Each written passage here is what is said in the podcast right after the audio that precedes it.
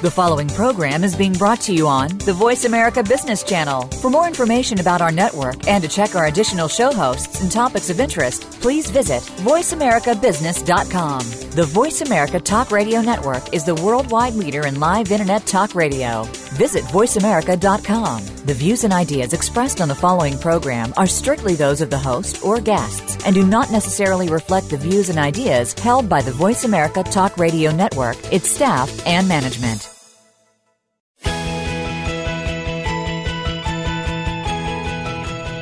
There are business leaders that are making so much more than profit in their enterprises. They're elevating their businesses, teams, and themselves to add more value, and so can you.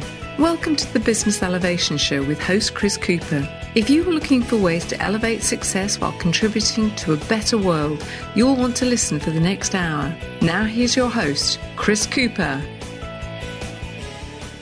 Hi, this is Chris Cooper. I'm delighted to welcome you to the Business Elevation Show today.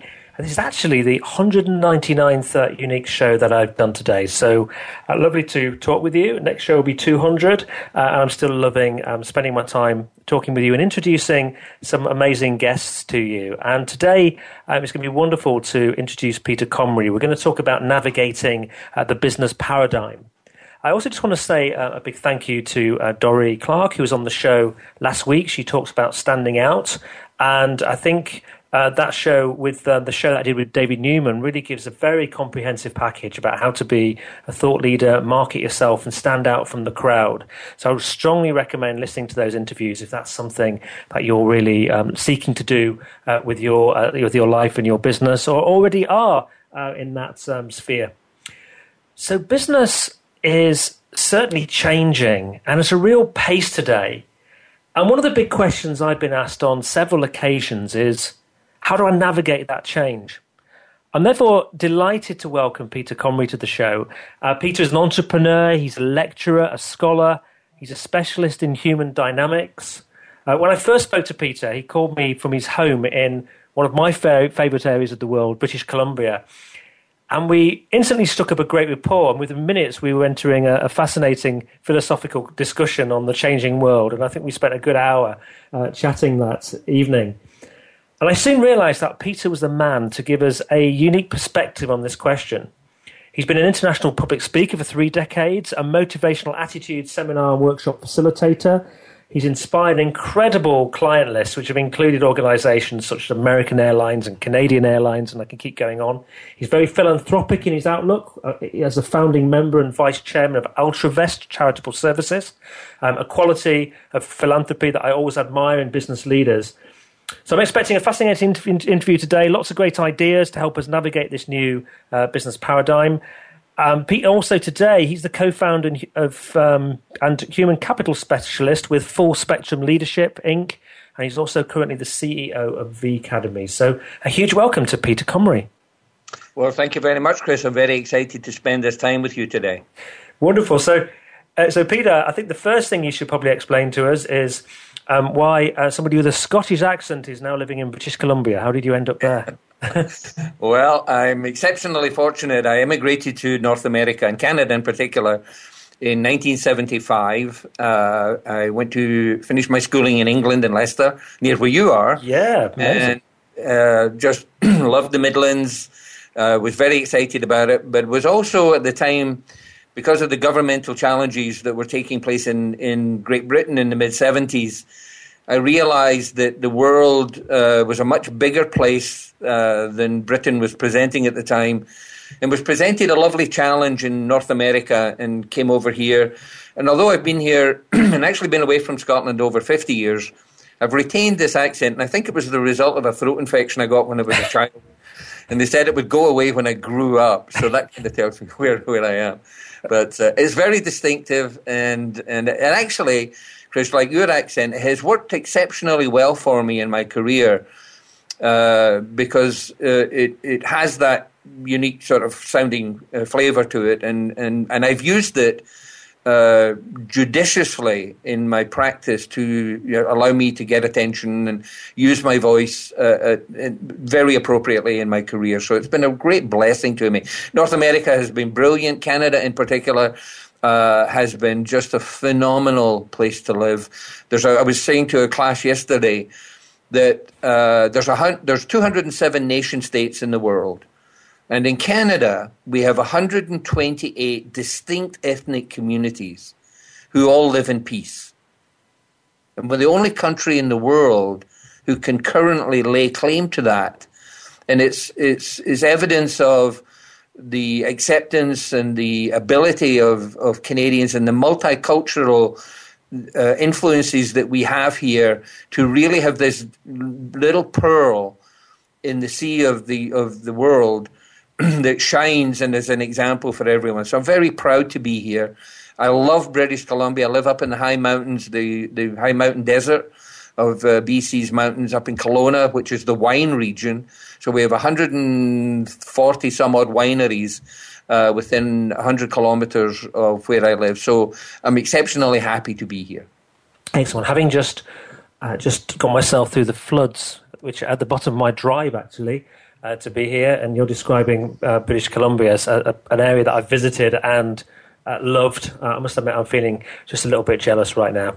Um, also, wouldn't mind being able to trip, uh, sort of go and have a nice weekend tra- uh, salmon fishing or something like that, which I know you can do. Yes, we can over there. Um, so, oh, just one other thing you mentioned to me before we started. I know you are.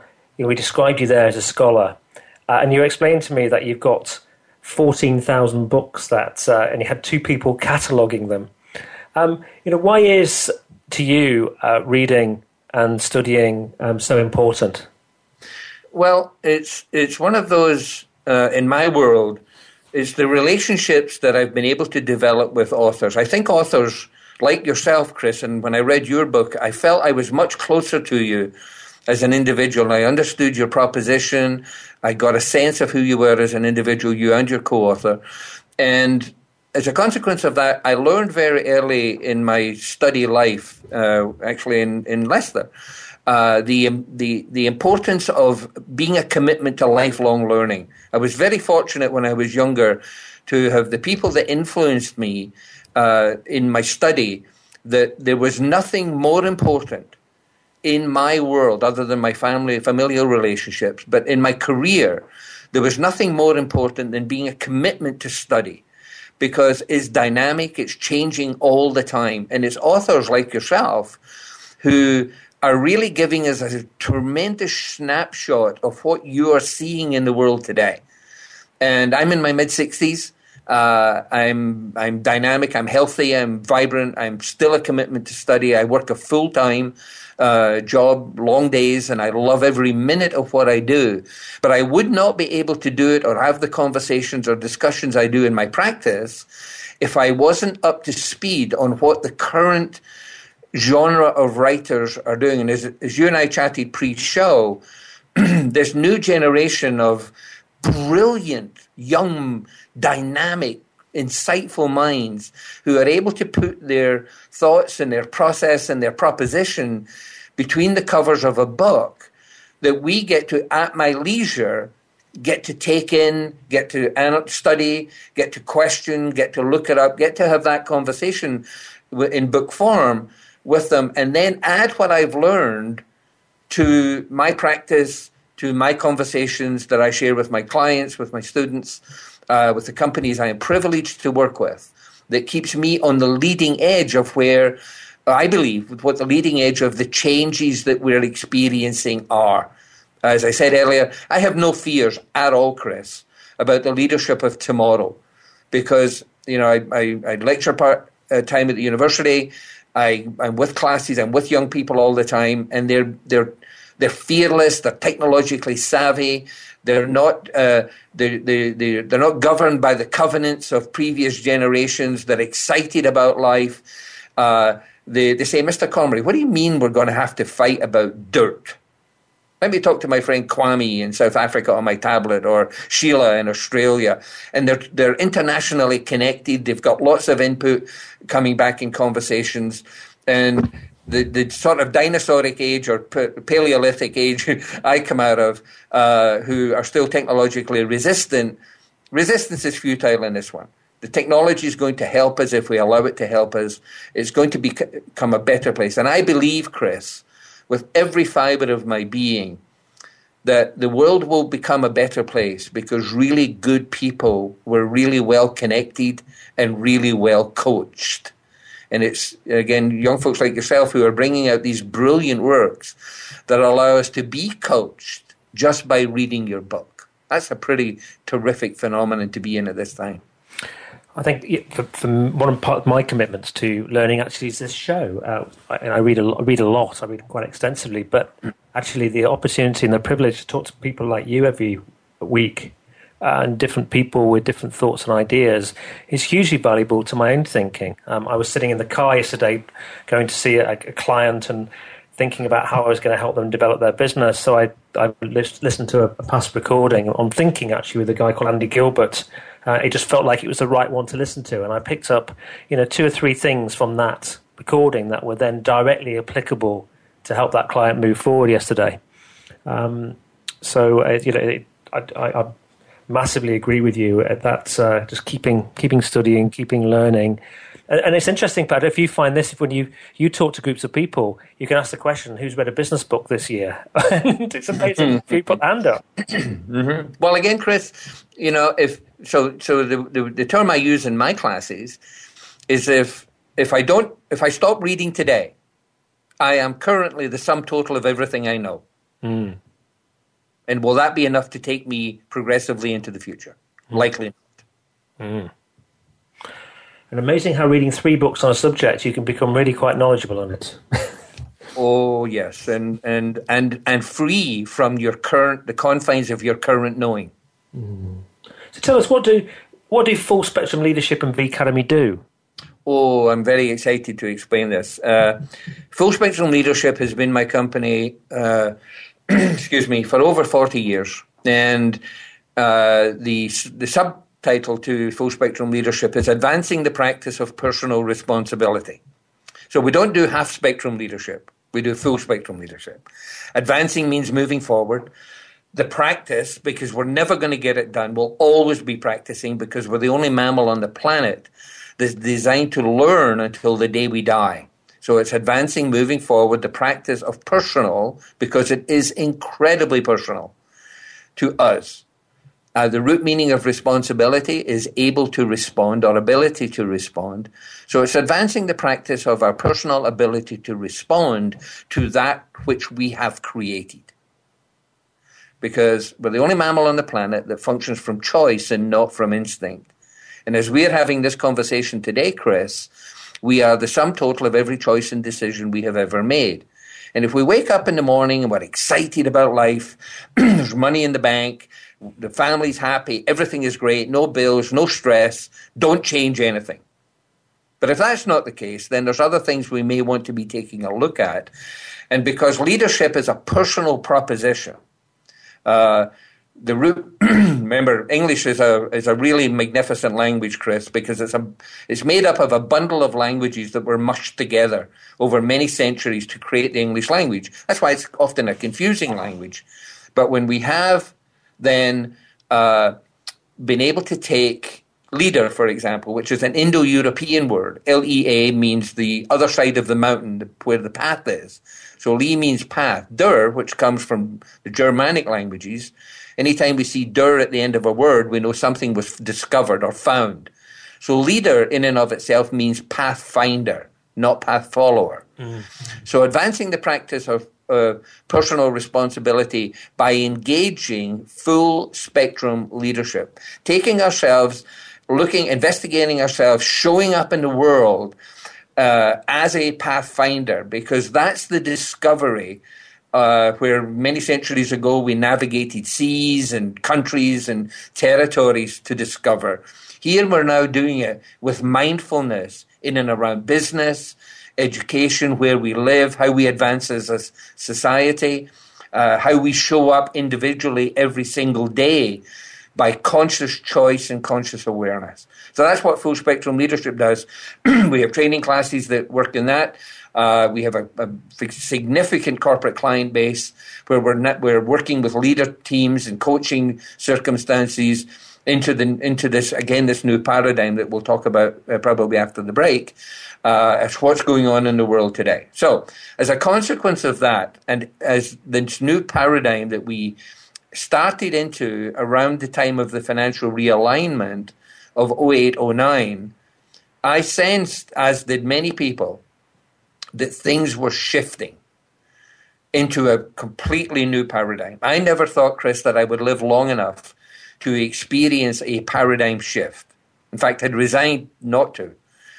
But after the financial realignment of 0809, when things started to change because of the technologies and media that were now in place, and we'll talk about that later, uh, the, the, the paradigm was shifting out of the thing that had carried it through the latter half of the 20th century. And we'll talk about where the old paradigm at the end of the century was the old social organizing principle was money. And now the new social organizing principle, as Gita Bellin proudly proclaimed about five years ago, the new social organizing principle is relationships. Well, if you'll consider for a moment that relationships is the new social organizing principle, the other side of the coin could only be one thing, and that is values. Because we only want to be in relationship with companies and organizations and associations and people that share our values. And this opened up a Pandora's box of awareness that is guiding us. And that's where V Academy came from, uh, because we realized that using psychometry that told us kind of who we were, there was no psychometric assessment out there that told us where we were. And we addressed that by creating V Academy, the values blueprint, and really bringing the conversation and the information about declared values, personal values, much further forward into the understanding. And if it started at midnight, Chris, we're not yet 10 seconds past. There's a long, there's a long way to go. It's an exciting. Excellent. We've got to go to commercial break. After the break, we'll look at you know, some of the things that tipped us over into this new paradigm, what it, you know, a bit more understanding about what it really is and uh, why relationships are just so important. We'll be so we'll be back with you again in just a couple of minutes.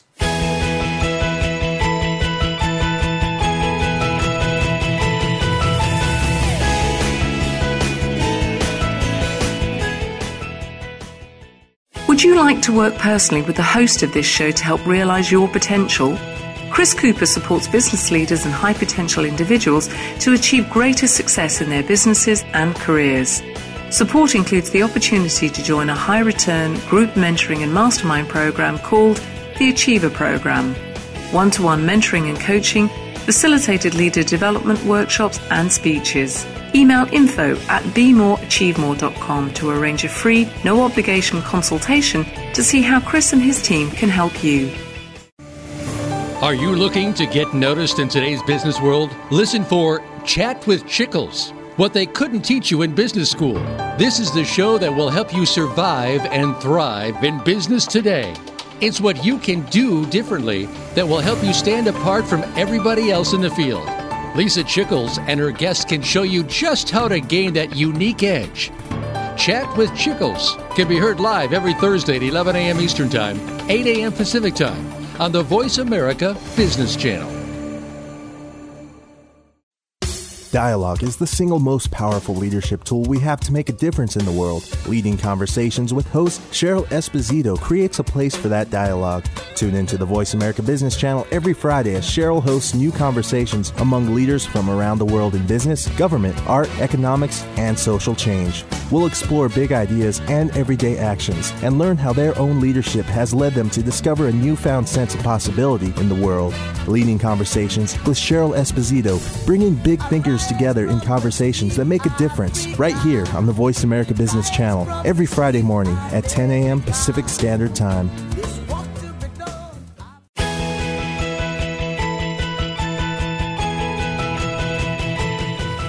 You are tuned into the Business Elevation Show with your host, Chris Cooper. If you have a question or comment about our show, please direct your emails to chris at chriscooper.co.uk. That's chris at chriscooper.co.uk. Now back to Chris Cooper. I, am with Peter Comrie. We're talking about the new business paradigm and navigating it. And I wonder, Peter, Uh, firstly, you might just want to explain, if anyone's sitting here listening, what is a paradigm? Um, but secondly, what's tipped us over into this new one? Absolutely. The, the, paradigm is the conditions and circumstances, techniques and technologies that we're using to live our life in the time that we're in. Excuse me. it's often mixed up or, or related with culture.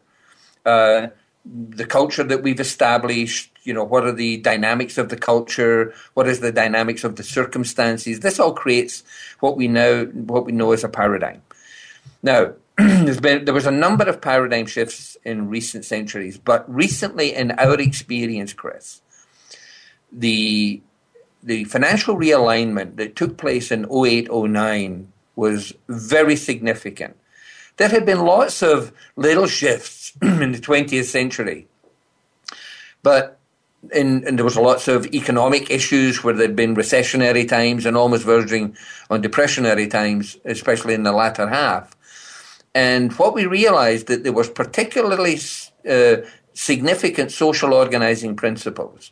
So if I can just give you quick, just a quick snapshot of the 20th century. Mm. In, in the Depression, in the, excuse me, I got a bit of a frog developed and I'll get past that. In the, in the early part of the 20th century, when we, in North America especially, when we were dealing with the Depression, the social organizing principle was survival. Because most people especially after the First World War and the, and the incredible downturn in everything. Survival was the thing that was driving everything. And that really went right up through into and was really the harbinger and the, and the ideal conditions for the Second World War to even occur. But let's move towards the end of the Second World War. During the war, during the Depression, families were very disrupted. So immediately, I remember the, the media at the time also, Chris, was newspaper, magazine a little bit, and radio. So think about, keep that in mind for a moment. Hmm. Towards the end of the war, uh, we started to realize as the war was ending, the new social organizing principle was becoming family because people were coming back together after the war. Family was really the focus. But the, there was a new media came out in the in the early 50s called television. And people, smart people started to realize that television was addictive and they could use it to sell stuff. And back in the 50s, you started to see images of lifestyle. Big boat, land yacht cars, Gidget, the green, uh, the house with the white picket fence, uh, vacations, holidays. Well, coming out of the Second World War, where money was an issue, uh, and this new social organizing principle of families, if we wanted to get those I- images that we saw on television, we had to make more money. And that was the birth of the personal development industry. Because people realized if you want to make more, you had to learn more.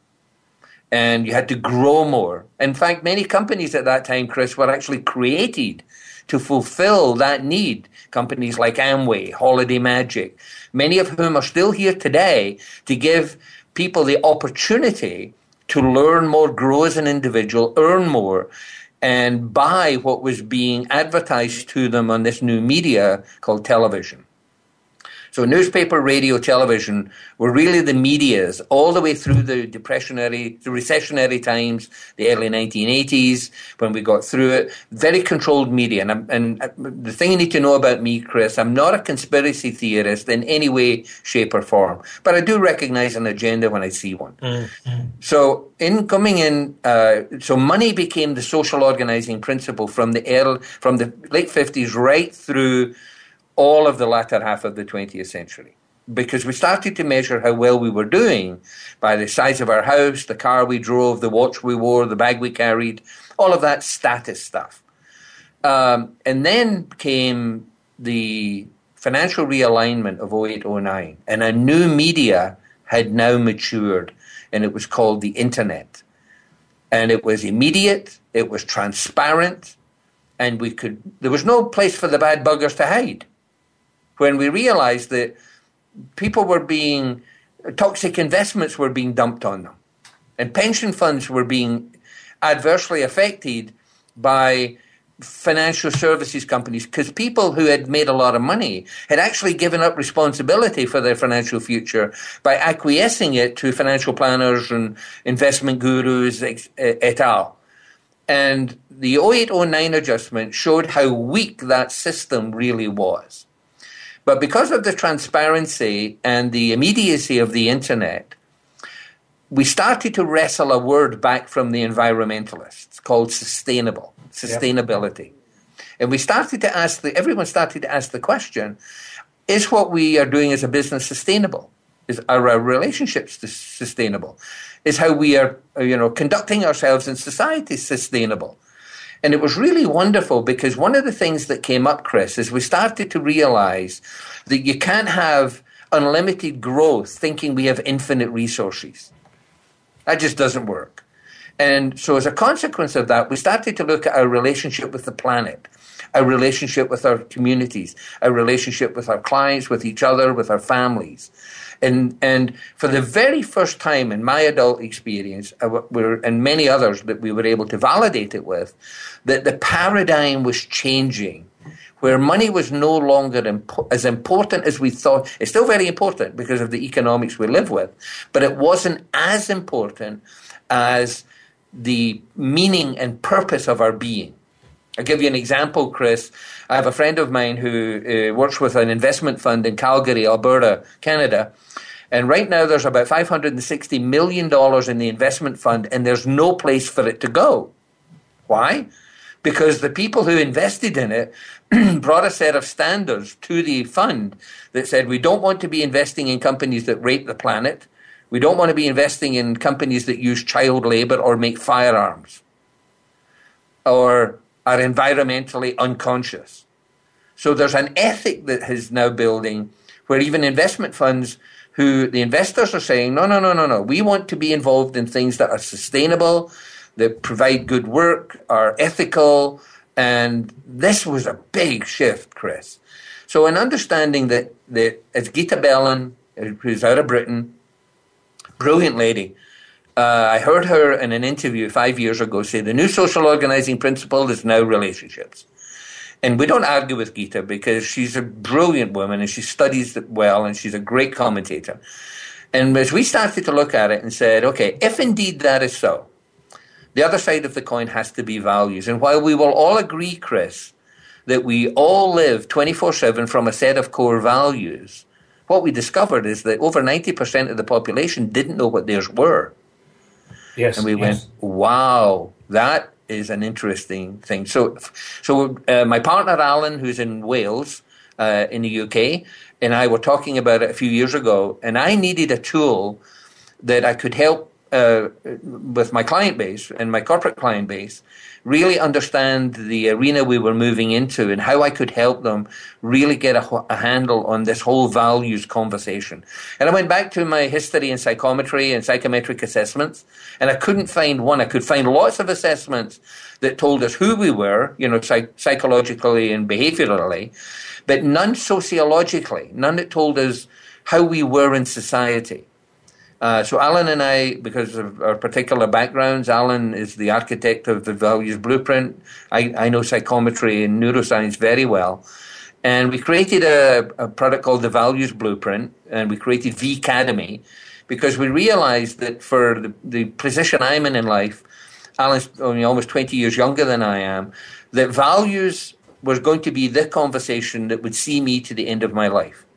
And I couldn't be more excited about it and bringing that information forward to help people understand how values are created, how they're demonstrated in our day to day life, how we show up, the conscious awareness that we get to build around our value proposition for living, and then really make it part of a tool or a part of the toolbox that people use to be successful in life and navigate their career and the and the opportunities that they that we have. So, as I had mentioned earlier, all of the psychometric assessments that we saw in the marketplace, and there's like over 2,500 in the world, mm. all told us who we were, but there wasn't one that told us where we were. And that's what we were able to do with the V Academy and the Values Blueprint. And we're three years in, and it's working very uh, well. We're very excited. We're the only one that does it in the world today. We won't be the only one. There will be others, and then we'll just rebrand it to being the first. Uh, but right now we're the only, and uh, we it's a very exciting proposition because it gives people an opportunity, still using psychometry, because that's a handy tool. Neuroscience is neuroscience. It's not that complicated, we often think it is, to really define where our natural leaning is when it comes to the four quadrants of the brain, uh, how we. Uh, where we are naturally rooted in our value proposition, how to give it language, bring information for it forward in a very simple, uh, but you know, very simple, but maybe not so easy, but a very simple way, and invite people in to take their value proposition, study it, validate it, and then make the decision, the conscious choice to show up in the world in this new paradigm with a value proposition that's unassailable. And that is the stand that they take for being who they are in life. Does that make sense? Yeah, yeah. So, so basically, are you identifying what's what's important? Is this is this more individual, or do you do this with corporate? It's it's, prim- it's primarily individual. Then we bring them together in the associated teams within the corporate circumstance. I've got you. So, you, so so values. To me, values is what's important to you. Um, what I'm intrigued with is your your your tool identifies where we were. Um, what do you mean by where we were? No, where we are. It's so a snapshot uh, Chris, of where we are today. Oh, fine, got you. Are today. Then, so, not who you are. There's other ones that do that, like MBTI, DISC, and all of those traditional ones. But where you are, remember, psychometric assessments is just a, like a Kodak moment of where you are today. Oh, that's fine. I, I, thought you, I, thought you, said where we were. I, I got confused by that. So, yeah, absolutely. It's a snapshot in time, and then from that basis, what you can it can help you do is to uh, define your future or with, with the right value set? Is that? Well, it's working with a coach because you can only take the values blueprint in association with a coaching experience. And the coach helps guide through the information.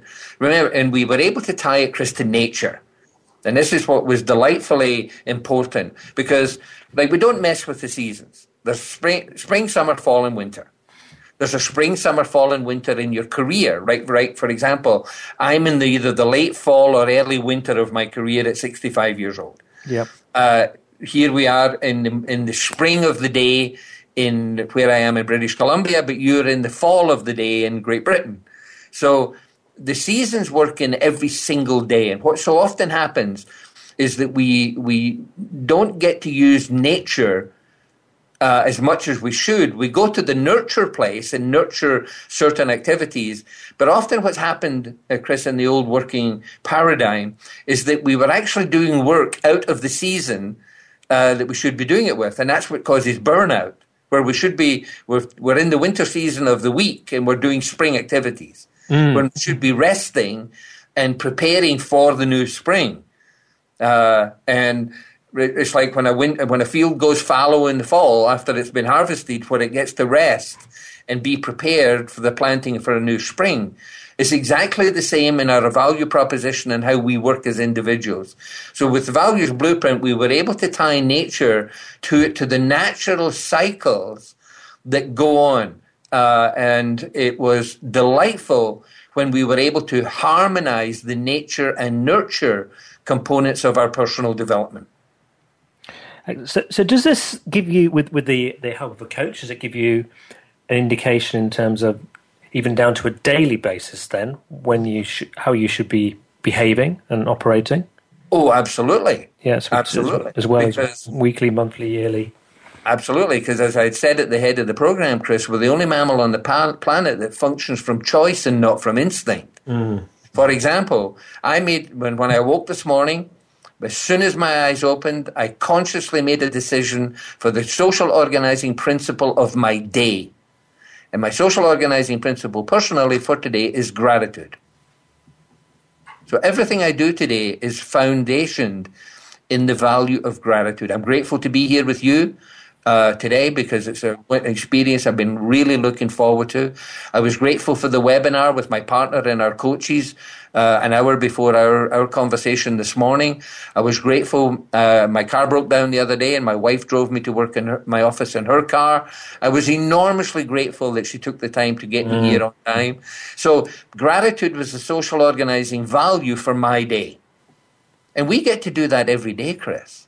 But what happens is we tend to get up and get into summer mode when we should be in spring mode and say, let's prepare the day properly. Take, it doesn't take long, but to conscious, with great conscious awareness, decide and commit to how we are going to be in that day, regardless of the conditions that come at us. Yeah, yeah. And, and then you are uh, personally taking leadership responsibility for your day. You're not you're not in cause. You're not reacting.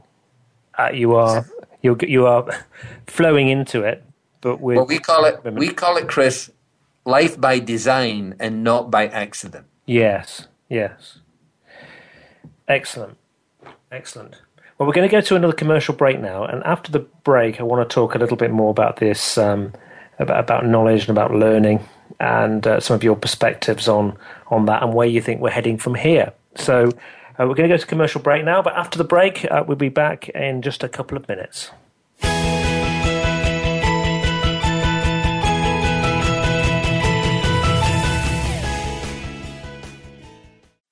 You need directions to solid financial future? If so, the Money Answer Show with Jordan Goodman will provide you with a roadmap to making smart money decisions in every area of your personal finances. Join Jordan every Monday at 12 p.m. Pacific Standard Time, 3 p.m. Eastern for the Money Answer Show on the Voice America Business Channel. Learn how and where to get the best deals on mortgages, cars, and insurance. Find out the best ways to save for college and retirement. Get out of debt, improve your credit rating, and save on your taxes. The Money Answer Show with Jordan Goodman will provide you with great tips on investment opportunities in real estate, stocks, annuities, and other investment vehicles. That's the Money Answer Show with Jordan Goodman on the Voice America Business Channel every Monday at 12 p.m. Pacific Standard Time. Would you like to work personally with the host of this show to help realize your potential? Chris Cooper supports business leaders and high potential individuals to achieve greater success in their businesses and careers.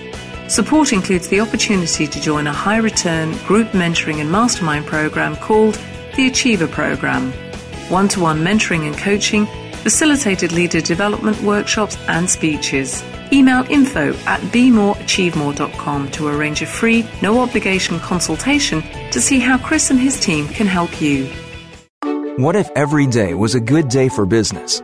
Because every decision you made was the best choice. What if you could receive regular input from credible sources and could acquire all the precise information you need exactly when you need it? So you can make the right decision every single time. Because There's More challenges you to make better decisions. Join Laura Ellis every Monday at 9 a.m. Eastern, 6 a.m. Pacific, and 2 p.m. GMT on the Voice America Business Channel and learn how to think differently for better decisions, better business.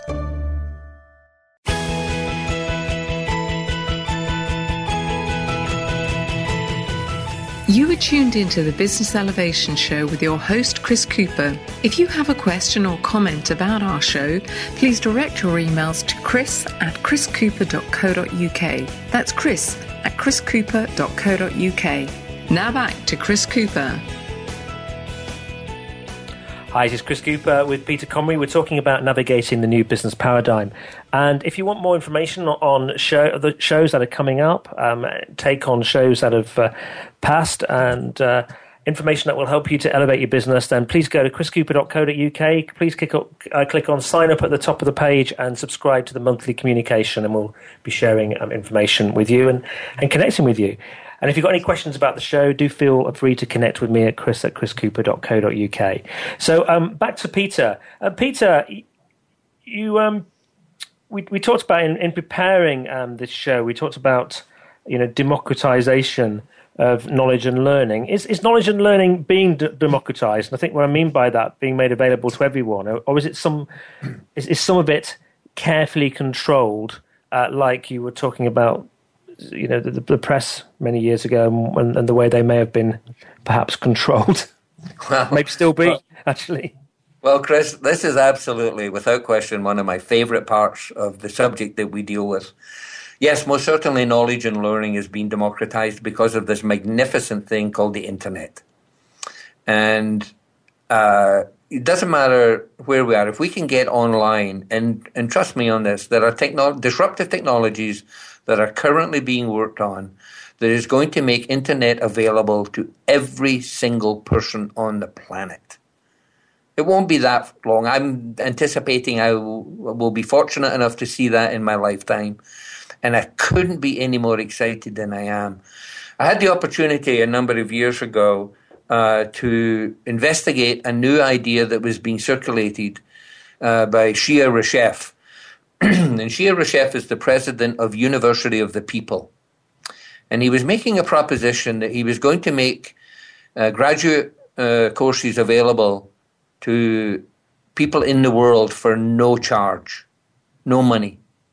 Think about this for a moment. Being able to take a master's degree uh, from Afghanistan and it doesn't cost you a penny, or India, or Pakistan, or China. and the Shai, in his brilliance, uh, and I deeply admire this man's commitment to making the world a better place uh, with University of the People was an example. There's a number of others, the Aga Khan University, a number of other organizations who are bringing the graduate level work and information and education available to anyone that can get online, and then subsidizing many of them uh, who cannot yet do that. But eventually that's going to be resolved. And as a consequence of that, I mean, we can go on Google and find out about neuroscience. We can uh, get opinions on relationships. We can get information on values. And this magnificent tool that has de- developed, and, and, and Chris, I've got to share this. The, I, you and I are a, part of a unique generation. We are the only generation who have lived our lives both without and with the internet. Yes and and here we are in 2016 with this like i am in awe of what i am able to learn as a consequence of being able of being online and the fun we have if i can't get online i say the internet is down. Well the internet's not down. It's never going to be down. It's always going to be there. And the amount of information uh, that is being placed on it through ted talks google uh, RSA, that wonderful organization out of London, uh, who are putting this magnificent content that is made available to us from the comfort of our own desks. And if we're a commitment to learning and we want to learn, there is no, there are no barriers other than the ones that we place upon ourselves to learning whatever we need to learn. Well, you know, this is going to be a challenge to the university systems and the tenure systems, where universities are charging, you know, tens of thousands of pounds and dollars for people to get degreed because the, the, the business of universities is going to be, uh, you know, it's under pressure because of disruptive technologies that are coming out. We know that, Chris, that artificial intelligence, robotics, 3D printing, right? like I couldn't, you just can't imagine what these can do for us in the time that we get to experience and get to engage with them. So when I say democratizing knowledge, it's the it's the making available to everyone that can has the the, the the willingness and the opportunity to be online. There are no barriers today to learning. And in the 20th century, one of the barriers to learning was money. If you didn't have the money, you couldn't go to university or college. Well, we're tearing that one down with people like Shai Reshef, the Aga Khan, and they're only beginning. That's going to, because it's going to be environmentally responsible, socially responsible for learning or higher learning organizations to be making this available to anyone that wants it. Because think about it for the moment, Chris.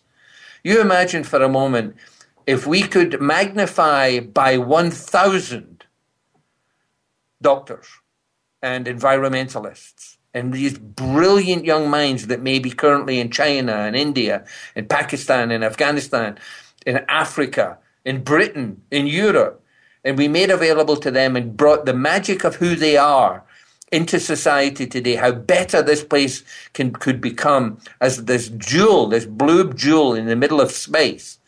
where we actually honor the planet that we live on because we want to make it sustainable. We honor the people that are on it because of their contribution uh, and and the, the philanthropic proposition that they have of giving back. That's what I see as the promise with the democratization of knowledge and learning and making it available to the bright young minds with the magic that's going on in them that we just have to uncork.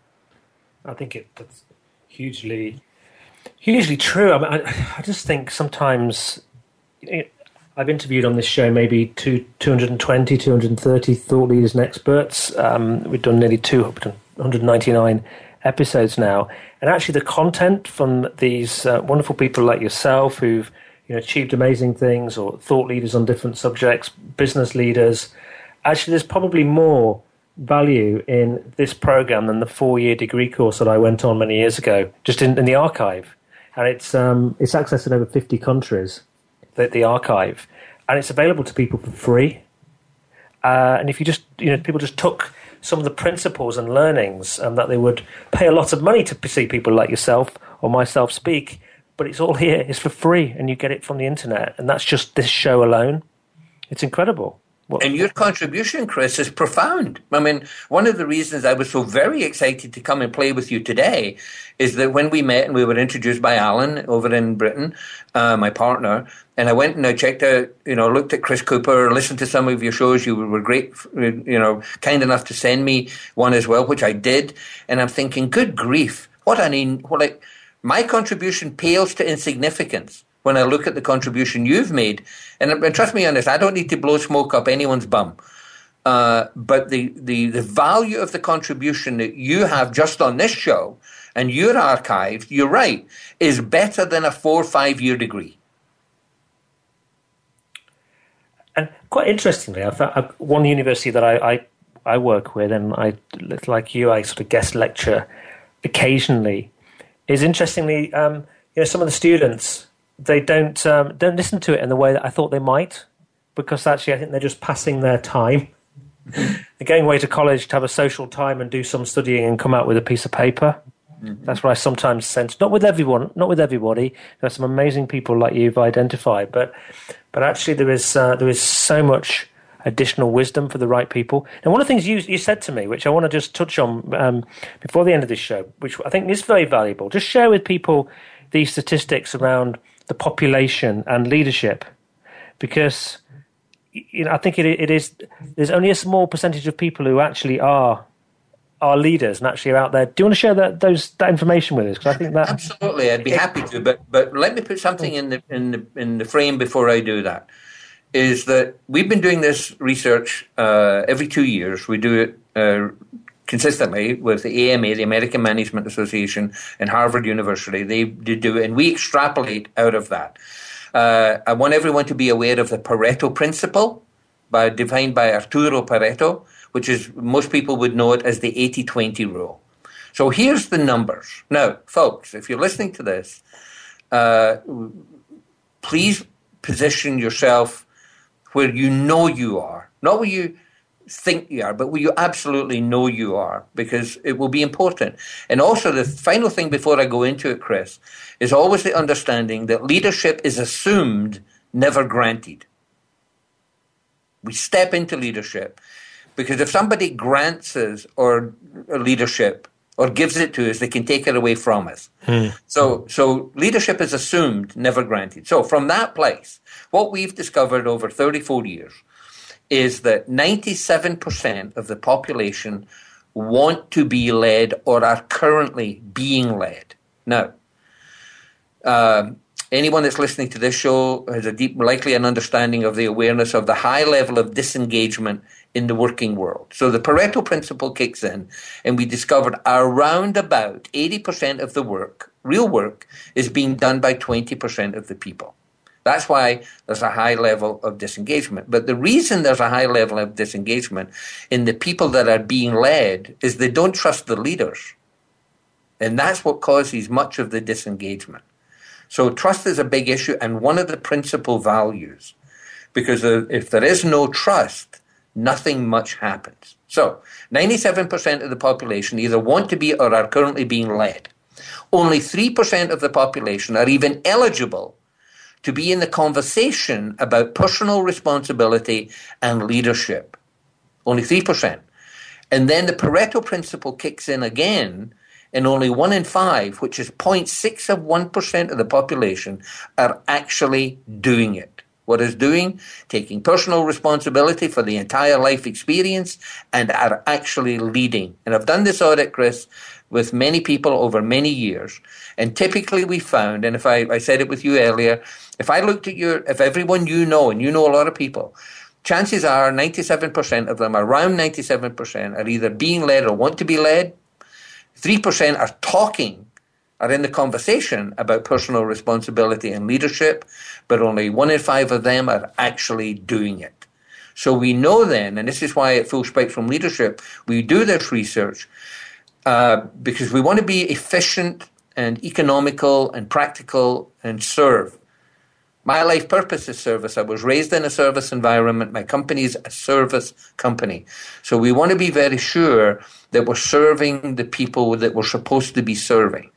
And that is the 0.6 of 1% of the population who have personally chosen to lead themselves and show up in the world as a leader, as a pathfinder, as the one that carves their way through the terrain, navigate it well, inspire people, keep them safe, are integral and absolutely clear on the purpose that they have for being on this magnificent planet. That make sense? It does. And I think I think you there's a really interesting point that you raised there that you know people like yourself and uh, and and myself who maybe you know spending a lot of time in that 0.6 percent of the population you know we, we want other people to kind of unfold and realize their potential too but what might be right for you is not necessarily right for them and it's their own path and journey but if we can if we can open up a few more more minds to taking that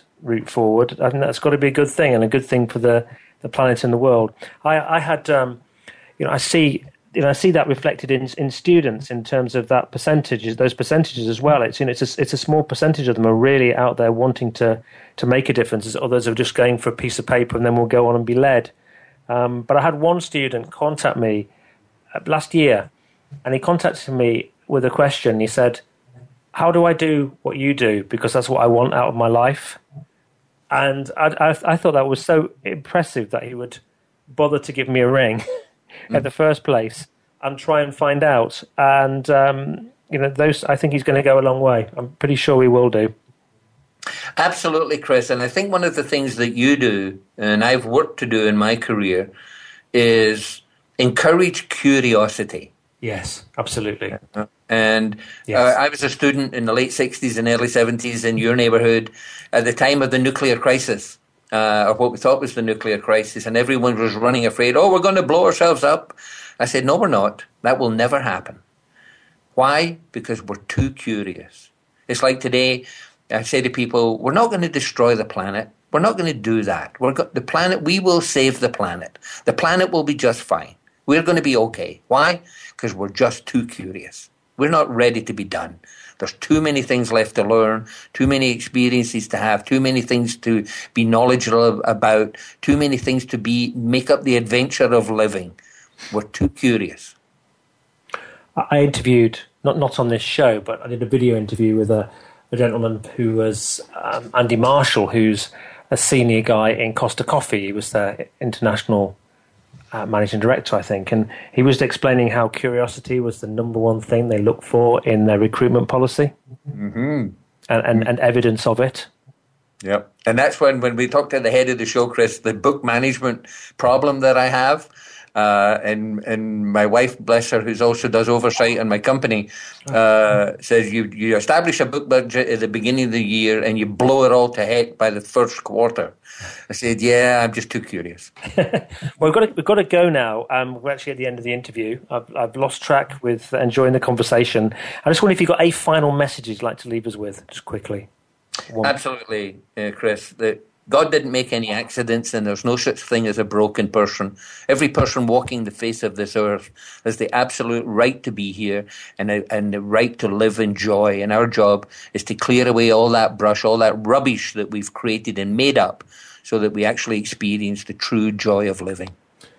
Great advice. Uh, wonderful uh, way to end the show, and uh, lots of great points there from Peter. I think well worth thinking about this new new paradigm and how you fit into it, how you navigate into it, uh, and uh, you know extend your curiosity. Uh, and you know why not? Why not be one of those people who's out there making a difference and contributing to this this world that we that we live in? So once again, Peter, thank you very much for joining us today. Chris, it was my pleasure indeed. Thank you for inviting me. You're very welcome. On next week's uh, next week's show, um, we're going to um, play um, have a show with. Jamil Ahmed and Gareth Bullen about entrepreneurship. So do join us about that if you uh, want to be an entrepreneur within your organisation and really uh, make a difference and make uh, waves. So um, just to find out more about Peter Comrie, go to um, http um, is it www.vcademy.com Yes, uh, V C A D E M Y, vacademy.com. Excellent. And you've got another site, Full Spectrum Leadership. Do you want to just share that one quickly as well? Yes, this is where you get to know more about uh, me personally and what I do is uh, http www.fullspectrumleadership.ca. Fantastic. Uh, have a great week, everybody. Any questions? I'll connect, contact, free, free to get in touch with uh, myself. I'm sure um, Peter would be happy to hear from you as well. Uh, have a great week.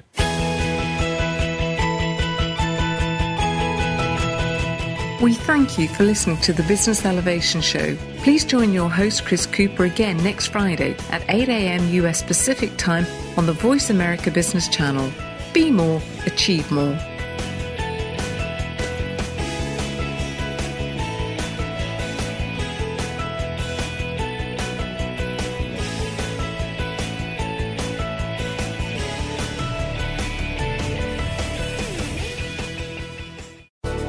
Thanks again for listening to the preceding program brought to you on the Voice America Business Channel. For more information about our network and to check out additional show hosts and topics of interest, please visit voiceamericabusiness.com. The Voice America Talk Radio Network is the worldwide leader in live Internet talk radio.